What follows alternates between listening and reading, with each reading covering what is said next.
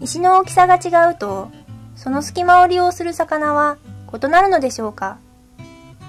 石で作られる間隙は、川に住む生物の隠れ場所として機能しています。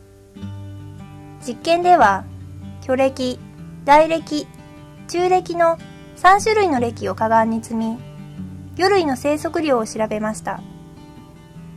また、それぞれの暦で形成された間隙の容積を算出しました。どの歴サイズにおいても40から50%の間隙が形成されていることが分かりました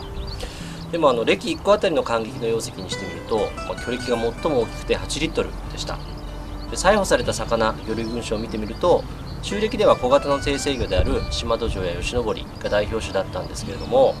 大暦になるとちょっと大きめの低生魚のうなぎや浮き彫りそして巨暦になると遊泳魚のタモロコやモツゴ船族が、えー、代表種でした。歴の大きさにより生息する魚類は異なることが明らかになりました。このような違いが見られる原因として間隙の大きさや形流量暗さ水深などが影響していると考えられます。